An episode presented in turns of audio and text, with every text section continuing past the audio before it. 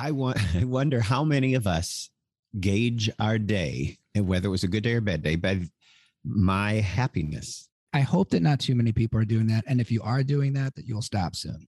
Because the problem with happiness is that it's not a goal. It's nothing that you can aim at. It's a byproduct of decisions or circumstances. But when we chase it, it's like sea foam. You get a handful of it, you think you have something there, and it's gone. The Shepherd and the Shrink podcast can only happen with your support. Please go to patreon.com, search for the Shepherd and the Shrink podcast, and find all kinds of cool stuff that we have in store for you. You can build the heart of a lion with a strong mind and spirit because a lion's natural state is one of safety through courage, strength, and power. Hi, I'm the shepherd and pastor, Dr. Matt Hook. And I'm the shrink, Dr. Marty Fletcher. This is the show where theology meets psychology, or mental health meets spirituality. Welcome to the Shepherd and the Shrink podcast. Hey, Marty, did anybody ever call you Marte growing up? They did, in fact. Some people have done that. Yes. Marte. Where'd that come from? Marte? Mm-hmm. Because it's a, what do you mean? What, where did it come from? I don't know. I don't know everything. I know some things. You know quite a lot. I know a little bit. Oh man, and you deal with it day in and day out as you help people as a psychologist who have taken the step to schedule an appointment and yeah. come in. And that is so encouraging to me that there are people who already they're working on their own healing. They're working. Oh yeah. Well, thanks for saying that because um, usually people have to get to a high level of pain to do that, but we're seeing that the stigma of going to get some help is um, less and less. And you have the same thing in your life and in your vocation, right? You yeah. people in pain who come to see you and they're looking for some relief. Now, mm if you do it mm-hmm. sooner than later, it's easier, but that's hard to do for, for people. They don't, um, the self care is put way down on their list of important things. Yeah and and when you are stressed out your energy level oftentimes goes down or your ability to focus enough to know what to do to get from point a to point b if yes. you even recognize you're at point a and you're in trouble. This is true yes. Well we have been looking for the last four weeks at an identity crisis that i think our country is in that a lot of western civilization is in and how we view ourselves. And some of it as we've been looking at has come from hundreds of years of step by step by step, inch by inch by inch, viewing ourselves as consumers and finding our identity in that and finding our choices all in that. And then the second one we talked about was viewing ourselves as spectators and the idea that we experience happiness secondhand and the whole idea of reality TV. And the fact is, our lives don't line up with the amount of entertainment we can consume. That was an interesting conversation. Then the third thing that we looked at is that we, as a result of some of these things and more, have become more and more viewing ourselves as self focused individuals, eh, detached from the people around us, detached from community. And I know the statistics on loneliness, the statistics on people not even knowing their neighbors let alone a group of people in some kind of non virtual way. Funny to refer to the rest of life as non virtual, isn't it? Uh-huh. There's so much that's on the screen that's being done on the screen. And, and we're getting um, on social media research, we're seeing those aren't real relationships. Even if it's neutral, that's we have to admit, but it doesn't seem to be neutral. The effects seem to be um, on the whole negative, especially for young people. Yeah. Well, what I want to talk about in terms of our fourth time today, in terms of our identity and how we see ourselves, is I think that we see ourselves as pushing, having pushed past right and wrong. And I can tell you painfully about a good friend of mine who 10 years ago let his feelings completely dictate his morality.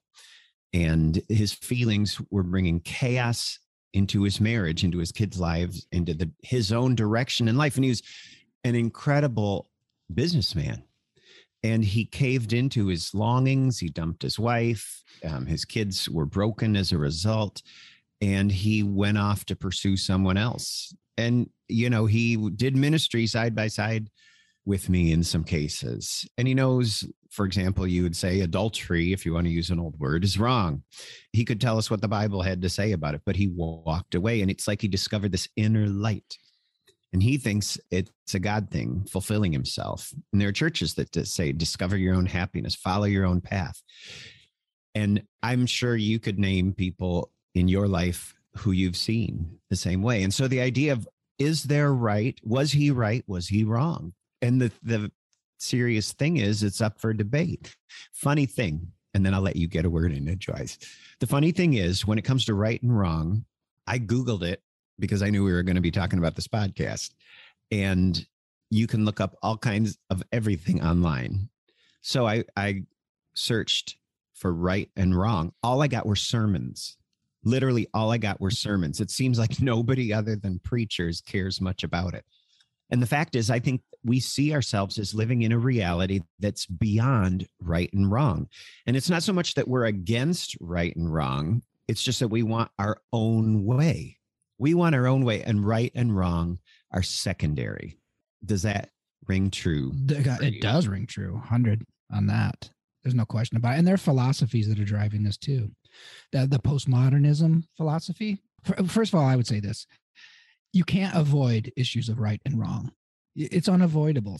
So, relativism, which is like everybody constructs their own right and wrong. Okay, now if I support that and promote that, I've just made a truth claim right? Here is how it is. Right is whatever you think. Well, I'm still talking about right. And wrong is if you, you know, maybe follow Christ we're going to have to struggle with this issue and come to terms with it in our lives. So, right to me is the good, right? Where is the good? You know, but then that's another concept that you'll find sermons on probably. If you said good versus evil, you would probably Google it.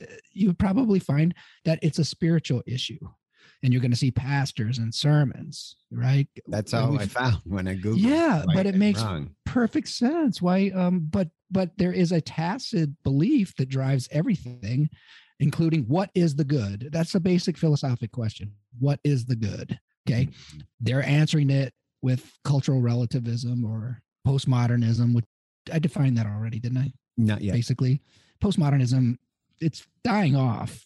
Thank God. Because it doesn't work yeah and also it has a fundamental flaw in it that as soon as i discovered it because i got excited early on in grad school about postmodernism because like who would want to just be have the ability to construct reality and then you feel like a good person because you feel like you're not going to judge people oh you're judging people trust me on that you're judging every person that doesn't believe in your postmodern philosophy you know the, the idea that we can just um, there is no good i will in, in, interpret reality and tell you what's good yeah. and it gets to be just like you described earlier a mess you can make a mess out of your life Mm-hmm. You way. leave a trail of of wounded people behind you, mm, including yourself. Oh my gosh!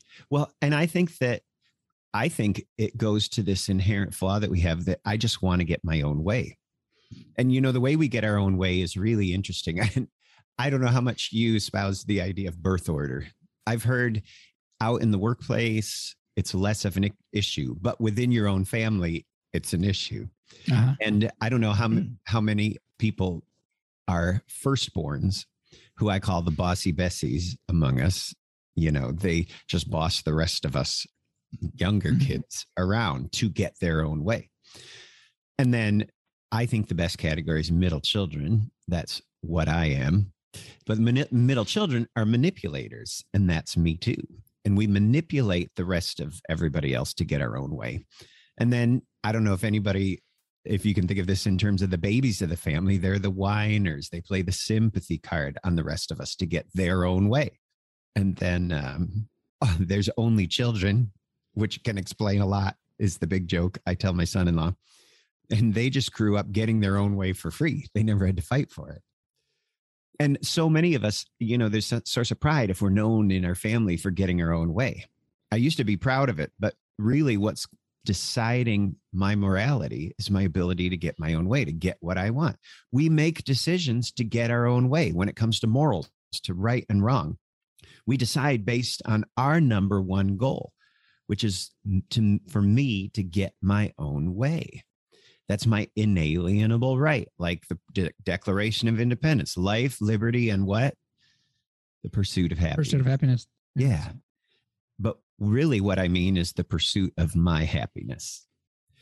And don't you gauge your day by how much you got your own way in a day? Or have you moved past that? I may be doing it and, and never thought of it. Um, I, I, mean, of course, I have um, a direction that I chose, and I'll get frustrated if something gets in the way of what I want. It's usually not through people because what I'm trying to do is usually trying to get away from people because I can recover. Look, so, yeah, you're pouring yourself into mm-hmm. every single session, and that's for their benefit too. Because you know, you know, it's like to work when you start to get burnt out. You're not mm-hmm. very effective. Mm-hmm. So, not that I, I don't like you. I want. I wonder how many of us gauge our day and whether it was a good day or bad day by my happiness, which could well, be good or it could be a complete mm. waste of time. I hope that not too many people are doing that. And if you are doing that, that you'll stop soon.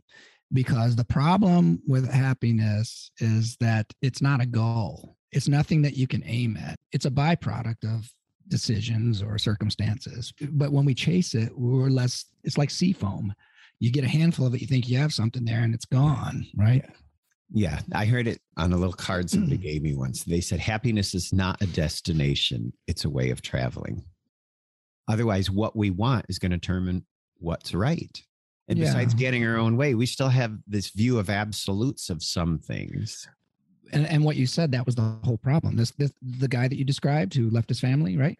He probably thought that uh, the purpose of having people around you, is to um, make you happy. Mm-hmm. Yeah. Good luck with that. And there may be people that you know and that I know and that we're working with who are very unhappy right now to the point where they've reached out.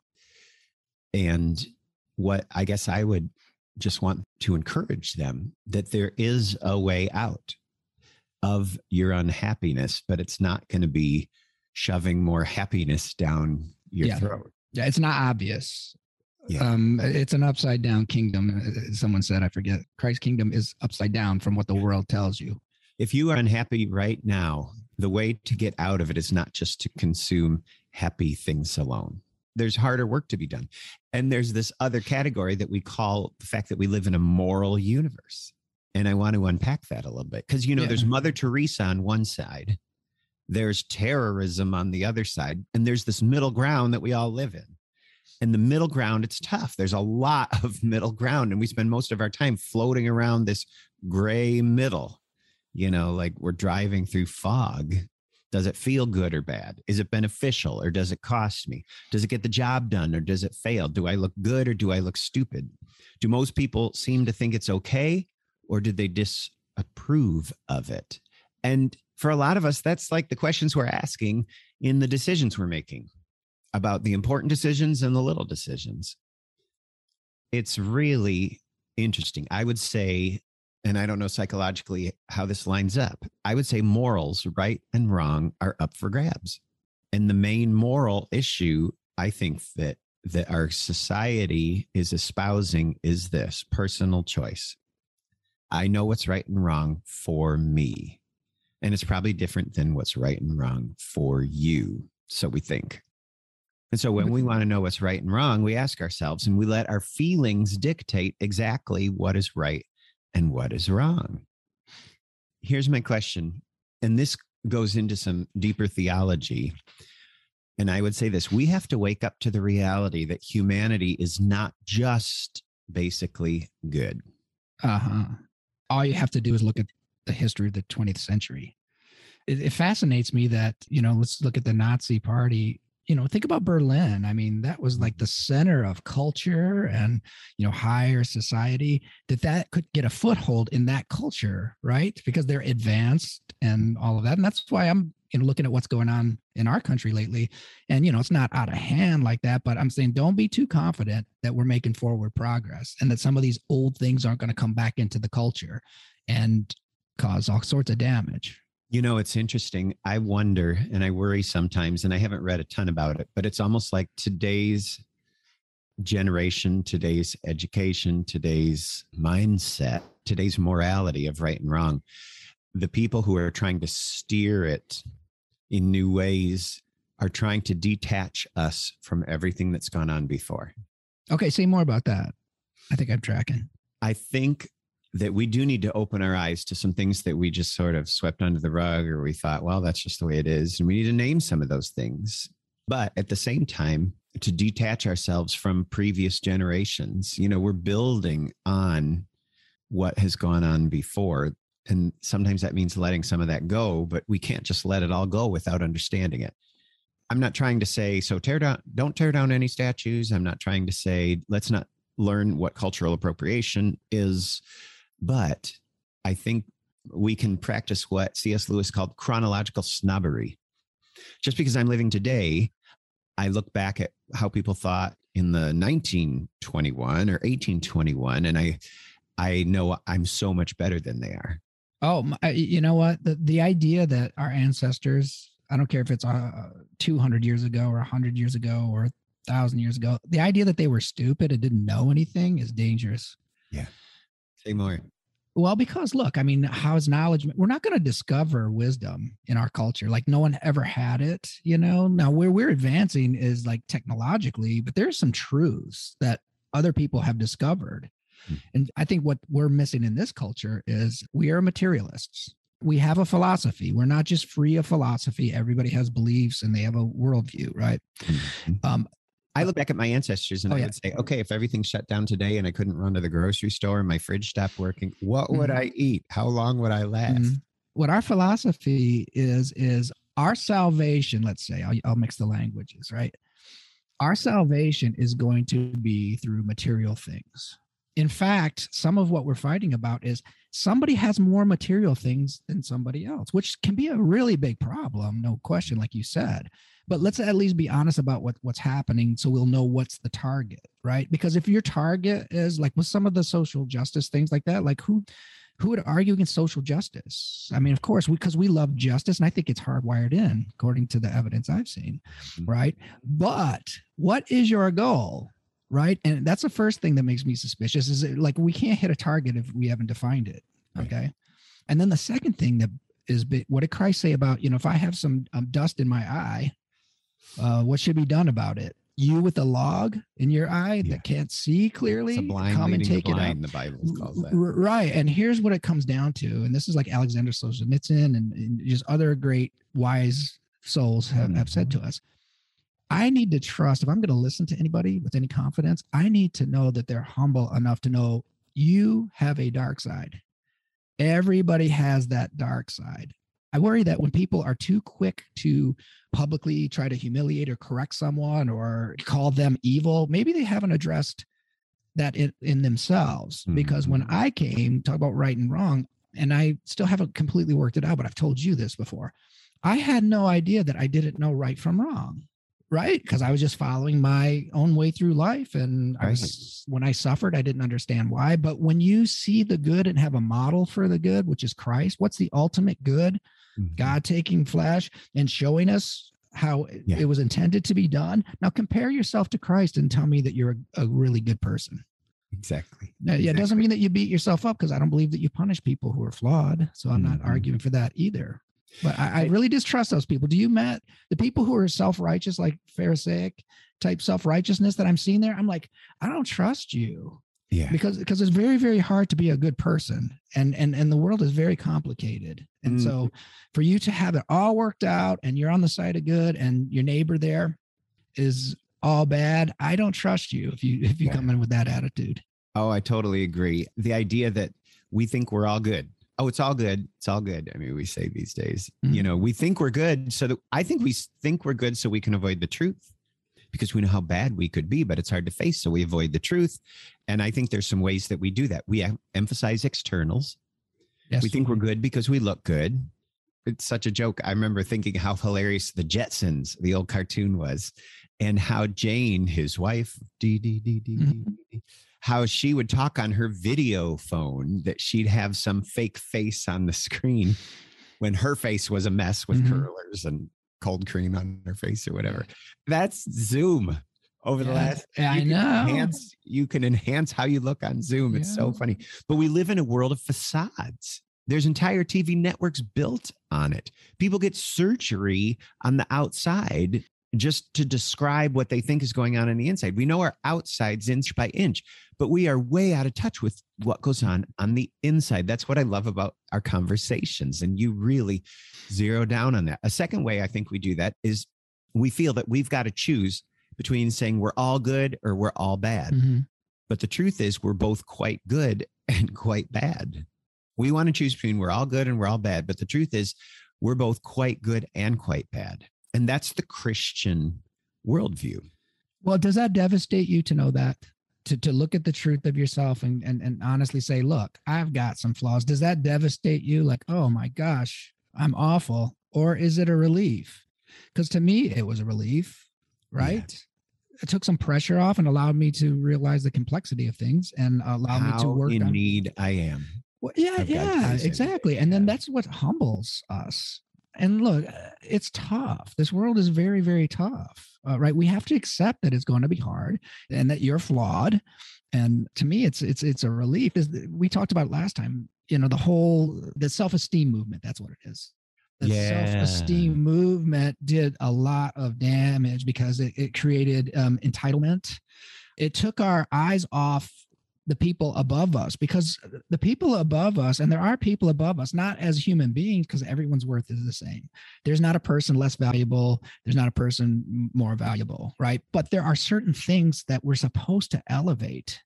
Because what's the highest? Like if I ask you um, about quarterbacks, you're going to find the ones that have reached heights that most haven't Mhm. right? What happens if you even all those things out? Like every single quarterback gets the same, you know, you can't think of it that way, right? That's exactly right. I think one of the other ways that we avoid this truth that we're both quite good and quite bad, and that we don't want to have to deal with the fact that there could be an external right and wrong, is I think we compare ourselves to other people. but We only do it conveniently. I'm so much better than that guy over there. Compared to most of those guys over there, I'm rocking it. Mhm. and i think that that that's one of the things that for me as a christ follower it's hard because we want to blend in and don't want to stick out we don't want to feel left behind and so we blend in and that includes with our morality with right and wrong and so it's like we're holding on to this old life we've got this new life and that's what i would want to say for somebody who's struggles in this way is that God gives us away. God, who created us, both very good, and then we were flawed, and we've inherited that sin nature in each of us. What drives the comparison? Because it's the thief of joy. Who said that? Eleanor Roosevelt? Yeah. Probably a lot of people said it because it's true. Other people stumbled upon the truth before too. But mm-hmm. you know, what's behind it? What's the motive? If I'm going to look at myself, you know, vis-a-vis another human being, what's driving that? I think insecurity that has nothing to do with our position in Christ or our understanding. We just don't understand how loved we are by God, is what I would say. And so I'm going looking. And I'm not sure about myself. I don't know how secure I am in his love and his peace and his joy. And that I would bring the God of the universe joy. That sounds like such a joke Mm, to I me. I know we all go through that, especially early on, don't we? Yeah. Um, that oh really? Because we we know how bad we are. Right. we may deny it because we've been there for every bad thing that we ever did. You know, we saw them Mhm. all. So there's a bunch in my bucket, and I don't know what your bucket looks like. So I'm The worst of all. yeah, I, I- you do feel like that. But then the way I got around that, and I'm sure I had a lot of help, was look, if there's one thing that you don't have to doubt is that you're loved and you can be forgiven. Okay. Because if you don't get that down, Mhm. then the rest of the stuff that follows is going to be really difficult. Right. So that's kind of how I did it, just intellectually to say, okay, look, here's his message. Am I going to trust this and have faith in that or not? And then it got Mhm. easier. But if I'm under stress, I'll forget that. I mean, I'll it'll be like I never knew it. hmm Oh gosh, yeah. Well, and then a lot of people think the Christian faith is to make bad people good, but there's a, a famous line that says, "Christ did not come to make bad people good; He came to make dead people alive." Yeah, I like that. And Christian faith is not about just decent living; it's about rebellious men, rebellious women being restored and healed to their loving heavenly Father through the death of His Son in their place. Jesus said, I am the way, the truth, and the life in John 14, 6. No one comes to the Father except through me. And if you have your heart right, then what happens is God begins his transforming work in your life. And that's when the honesty can come. That's when the integrity can come. You know, it's like the foam on the root beer float, it's a byproduct of the right ingredients. And that's what happens. This moral life is a response, it's a result of our relationship with Christ. It's not what the relationship is based on. It's like when we become fractured, fragmented in our souls, in our minds, in our relationships, that's sin. And we think sin is this action like, oh, I robbed a bank. Oh, I said a mean thing. Oh, crime. Uh, I walked past somebody that I should have helped. Sin's not an action, it's an attitude every bit as much as it's an action. And the essence of it is our decision to push God out of the center of our lives and to take the place that's rightfully His. And so, as a Christ follower, I am not the center of my life. Yes. Now I got to watch it because I spend more time thinking about myself than I do about anybody else some days. And that goes to looking at people because I think I'm, you know, I have to fight be, seeing myself as a spectator. I have to fight seeing myself as a self absorbed individual seeing myself as a consumer, you know, for my own needs. And yet that's this message that our whole society has is that that's what we need. And if you don't know that this gospel, it makes no sense that, okay, I'm not the center of my life anymore. No, yeah. God is. And I, I, my best life is to keep Christ, his Holy Spirit is with me in the center of my life. Yeah. It's yeah. a, it's not a religion. It's about a relationship. Yeah. And that's when it comes to attention. I mean, the biggest obstacle. Do you know what um acedia is? A C E D I A. That's sin. Because I'm just learning about that. I, I I didn't have a. I knew what got me in trouble because it was always the same thing. Like if I wasn't feeling it, I wasn't feeling the peace. Mm-hmm. If I'm not feeling the peace and, and all that that that I liked, enjoyed before, I knew the problem was this. I got caught up in the world. Okay. I thought that the things that were going on in, in the world, my environment, is um, the most important thing, and it was letting me down. So the sin of acedia is you take your eye off God right? And now you're stuck in the world. And that's why we're told over and over don't conform to the world. And this materialism, this philosophic materialism, that salvation lies in a bigger bank account, salvation lies in the material world. It just is not right. Uh, and that is the sin of our age. I think because all of these message, all of these competing advertising messages and all of that is taking us and dragging us down spiritually into the world. And that is where you will suffer. Mm-hmm. Oh man, that is such a powerful viewpoint of it. And the idea of somehow thinking we're beyond right and wrong means that I'm in the middle of my life. I get to set my own rules. And God does give us freedom to mm-hmm. do quite a lot, but we're quite good and we're quite bad. And so I, for me to live out the good that God has for me, for me to be truest to my own Matt Hook self, I need to be God's version of Matt Hook, not the one that I okay. think make me happy. Very, very good. Because there was a line, there is a line in scripture in First John that really helped me. This is the love of God to obey his commands, and his commands are not burdensome. Okay. So I know somebody really close to me that um, wants to wait a few more years uh, before he uh, commits to God, mm-hmm. knows God's the highest thing. But why would that happen? Because this person loves the world, yeah. loves the hedonistic path. So, yeah, I'll just do it later, as if following isn't good in and of itself. These commands are given to set us free, not to mm-hmm. confine us, not to imprison us. You feel free. When you can feel good without buying something or smoking something, you're free, right? Awesome. Not now you're free. Yeah, I could buy it or I could not buy it because I already feel good and you're less likely to make mm-hmm. stupid choices, right? When you're already at peace because you're already satisfied. There's no desire. Yeah, that's so good. You know, one of the things that you're implying is for those of us not there, if I feel like I need to stop where I am or God's not the center of my life, if I need to recommit my life to Christ, that's because something else has taken the place of God. Yes. life. Okay, and good so point. God doesn't just want to be top on my list of priorities. I mean, that sounds good. And we say that God's number one and then everything else underneath. God doesn't want to be top in my list of priorities. He wants to be the center of my life, out of which radiate every yep. other priority. And so, first of all, he gives us a way, and that is this, this way of faith. And it's about walking with Jesus, is what we would say. The second thing that God does, even with sin, God gives us a way back. We can come to each other and say, listen, I have fallen away. I need help. I did this. And you need somebody alongside you in your life to say, is this sin? Is this yes. messing me up? We are myopic we have oh, uh, nearsightedness. Hundred. We're not transparent to ourselves. That's why, like on a lot of our walks, which we're going to get back to, I'm yes. glad to say. I would ask you, what am I missing here? I know I'm missing something. I'm feeling it. I know, but I can't see it.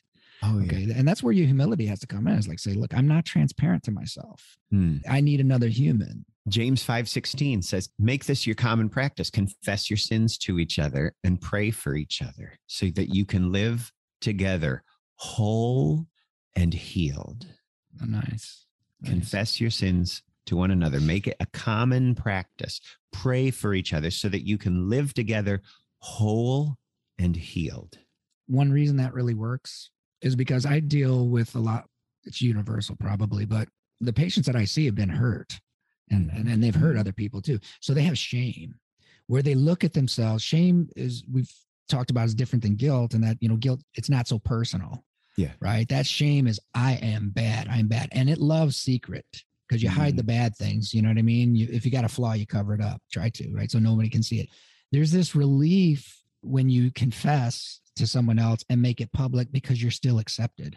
I think that's one of the mechanisms. Like if I tell you something that I think is, and it's usually not as bad as you think. You know, like I'll have people with deep, dark secrets, and I know we're stuck in therapy. So I'll say, There's something bothering you. And, and a lot of times I'll say, I'm not ready to tell you yet. Why? Because they don't feel safe enough. But once that's taken out, I, I promise you, the pain goes down. And part of mm-hmm. it is I've just told you the worst thing I've ever done. And you've not rejected me, you've not punished me, right? I'm still belonged. Yeah. I think one thing that, uh, if that's news to me, it would mean to make sure that I'm not just posting it. What does that mean? Confess your sins one to another, not just spew online. Do you see that? Because I'm not online much anymore. Do you do you see that people are doing that? There's a real awkward time to that. But like you're saying, this confession, it keeps us from pretending that we're better than we are. Mm-hmm. It's exposing to the air that infection that needs air to start to heal. At least that's what my mom told me every time I wanted a band aid. And she said, No, you don't need a band aid. You need the you, air to heal. Did, were, like, you running, were you running up the band? I want band aids. No, the Flintstone one. that one won't work. They didn't have those when we were kids. We're too old for that. But the other thing, like you said, it frees us from this heavy burden of carrying our pain alone and it helps us to be accountable in the future. It's, it's doing this 180. It's turning from yourself, stepping toward God's way of life. And one thing I want to say, you know, if you read the 10 commandments, that's morality. It says what's good and what's not. Don't do this, do do that. the fact is, until we get there, we're not free. When God gave the Israelites the Ten Commandments, God had freed them from Egypt, freed them from slavery in Egypt. They were free, but they weren't living free.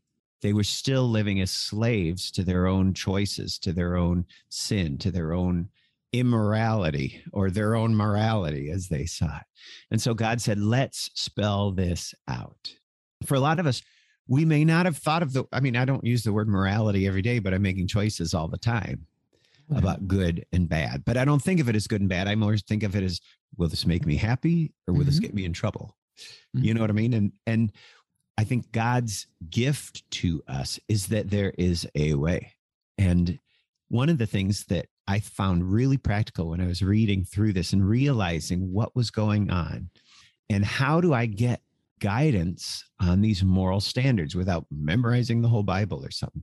And it's this God gives us a way to decide. Most of his moral standards of good and bad are others focused.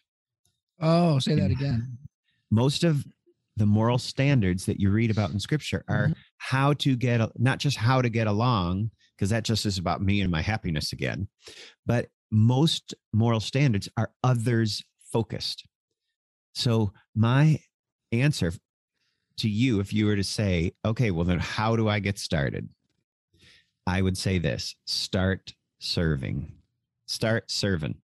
Philippians 2, chapter 2, verse 3 and 4 says this do nothing out of selfish ambition, oops, or vain conceit, but in humility consider others better than yourselves. Do nothing out of selfish ambition or vain conceit, but in humility consider others better than yourselves. God's given us the power to decide for his way. Yes. And there's a performance enhancing drug that you can take to do that, right? Called love.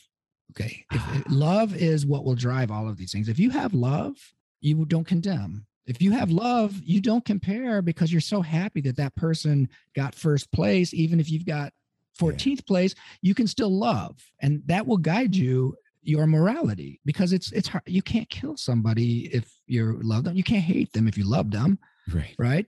That's trust and acceptance. Uh, and the first command, I don't know if this is an original thought from you, but it helped me a lot. Is the, the if you do the first two commands, just focus on those. Right. The world's complicated. If you focus on those two things, everything else will fall right into place. Mm-hmm. Right. Mm-hmm. What are the first two? Well, Jesus said the greatest two commandments. Oh yeah, the love, greatest two. The Sorry. love the Lord your God mm-hmm. with all your heart, with all your soul, with all your mind, with all your strength. And the second command is like it. Jesus said, Love your neighbor as yourself. Yes. And that's an Which equation. love yourself as your neighbor. Exactly. It's an it's, equation. There's, a, yeah. there's an equal sign there that says what's on this side has to be on this side because some people are, are, are good at being kind and generous to other people and then they're just tyrannical to, to themselves. Mm. It has to, to balance an equation, they have to be equal. Yeah. Yeah. Right. So, but then, then it's one love. It's one thing. Right. Right. But we spend so much of our time wanting to get our own way. We don't want to deal with right and wrong. We don't want to think of it as the some other category that I've got to fit in.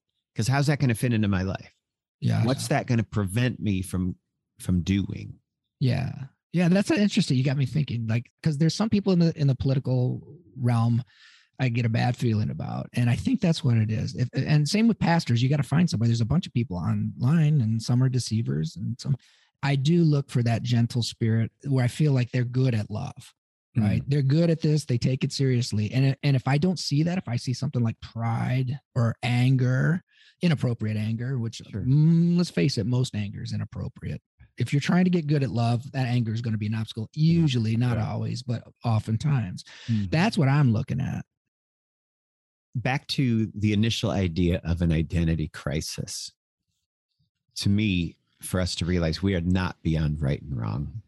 Matt, let me run this by you because this is, I just remembered this. So everybody has to choose the reason that they're getting out of bed that day, mm-hmm. right? They have to, like, what's the most important thing? I myself, I'll confess this. Um, I had no aspirations to just be a nice person. I don't say nice person, a good person. A good person. To me, that's a loving person, a kind and loving person. That wasn't an aspiration. My aspirations were, you know, do something in business get ahead get more of it some yeah something that really really me focused and it was causing me all kinds of problems all kinds of tension right but I do don't you think like wouldn't it be great if just being a nice guy did did you see uh a oh, good oh guy yeah goodness right. What was the movie where lloyd dobler was the protagonist? Um john cusack movie you know with the boombox? Uh say anything. So i saw that that came out when i was in high school and when i saw that that character struck me because he was being rewarded by being loved by being a loving person. Hmm. And most protagonists, they're heroes. They're you know blowing stuff up and whatever. At least the movies I was watching. Back in you know what I mean? And, and, yeah, and then you know that's glorifying the cells, or you know you kill the Ray, enemy Rambo. or whatever. But he got my attention, and now that's kind of sad. That you know I only had that thought. I wish that thought had been just ingrained in me from you know toddler on. You know, but um, I had to see it in a movie didn't help me much back then, but at least I packed it away. It caught your attention. Got my attention, right? Yeah. And that's be this others centered. Find a way to start serving. Yeah. And don't go looking for the good feelings that come because I volunteered at the homeless shelter, the good feelings that come because I helped out at the blood drive, or the good or feelings. the props, right? Yeah. No, just do it because it's the right thing to do. And it's its own reward because if you're doing it in that spirit, you'll feel great. Oh and then the gosh. rewards cut. You seek first the kingdom of God, right, and His is- righteousness, and then the, yeah, and then you get a kickback. That's what it is, Amazing. right? But and then Yeah. you won't even care about the kickback because the kickback isn't as good as the initial, you Just know, um, knowing reward of the, doing something well. but not Yeah. it feeling it though too, because love is the feeling that everyone is after right now Mhm. right and, and it always have been it's it's what philosophers think's the highest good most of them at least if it's not political philosophy you know Yeah. that's what christ came to teach god is love according to first john it's one Mhm. thing he is Yeah. This is actually really challenging me to pay attention to how much of my day am I judging by what I what I got to do, what I got to do. yeah and pay attention is right you said it right i think Mhm. pay attention you'll know what you worship because your attention will be on it And your checkbook will be on it. yeah Your exactly time that you spend on it will be on it. Yeah. Yeah. And that's something that we can choose. And if we can't choose, it means we need help yeah and where can we get the help from listening to this podcast. No. oh no to listen to all of these podcasts That's right. Well, I think I think that's part of you know how God equips us. He says, "Let me show you a better way." yeah and But we've got to humble ourselves Mhm. Find somebody better than you at it is one good thing to do. and Right. be And- others focused. And, and watch them and get, get help from other people, like real people too. serving. And also, if you have people that are causing you to stumble, it's okay. You can cut them out, or you can Take reduce it, or you can, you Mhm. know, confront them if you want to, or not. You don't have to suffer. I never, I never saw that. Like when I when I read the Gospels and and the epistles and the whole all the books in the canon, I realized something. Like you don't have to be a nice guy all the time. You can get away from people because I watch what Christ did. If you don't want to follow him, okay, he, you know, Mhm. okay, I'm I'm moving on, and you know, right, right. I wonder if he took that personally. I think he felt bad for the person, as far as I could tell. You know, Mhm. Mm. That's honoring their choices. yeah, but I'm sure he felt like, okay, you're lost. I, you know, you Mhm. didn't do it. I'm I'm sure it wasn't. I don't think I didn't. He wasn't arrogant. No, no. Had all the power in the galaxies, right, and was not Oh. arrogant. That's one of the most famous passages, Philippians 2. Have this attitude, which was in Christ Jesus, who, although he existed in the form of God, did not regard equality with God as something to be grasped at, but instead he emptied himself and took on the form of a servant and laid down his life, even as a slave, so that everyone would have a way back to God. And we're supposed to have that attitude. Every day. Yeah. And when you get lost, you don't beat yourself up. You're off the path. You just get on the path. and That's you right. accept yourself. Don't think you're not flawed. It'll hurt you. Yeah. right? You can still accept yourself and know that you're off the path or that you got a long way to go. Should be a relief. Right. And that's this whole idea of right and wrong. God's given us a path for that. Mhm. What good news.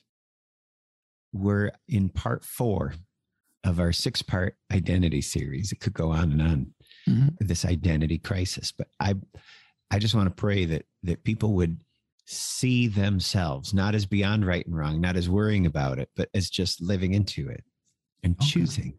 Let's pray. Let's pray.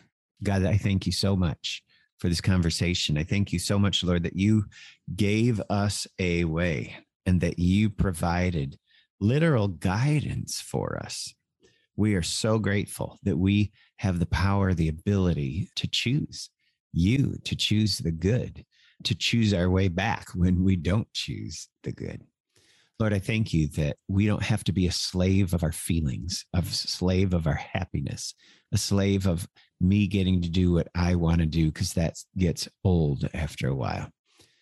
Lord, I pray for a first step for us today is to keep our eyes peeled. Where can I serve? How can I help? So much of the good that you have given us is about other people and being others focused. So I pray, Lord, for those of us that need to get our eyes off ourselves, that we would be scanning the room to see where we could pitch in and help just because it's a good thing to do.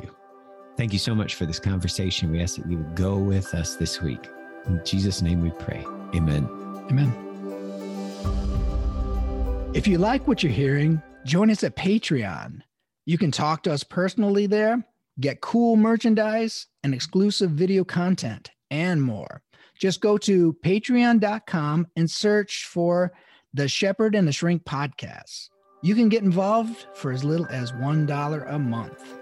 Thanks for listening to the Shepherd and the Shrink podcast. You can check out the show notes from this episode, get free resources, discover more about our work, and all the ways to subscribe so you never miss an episode of the show. Head over to drmartinfletcher.com.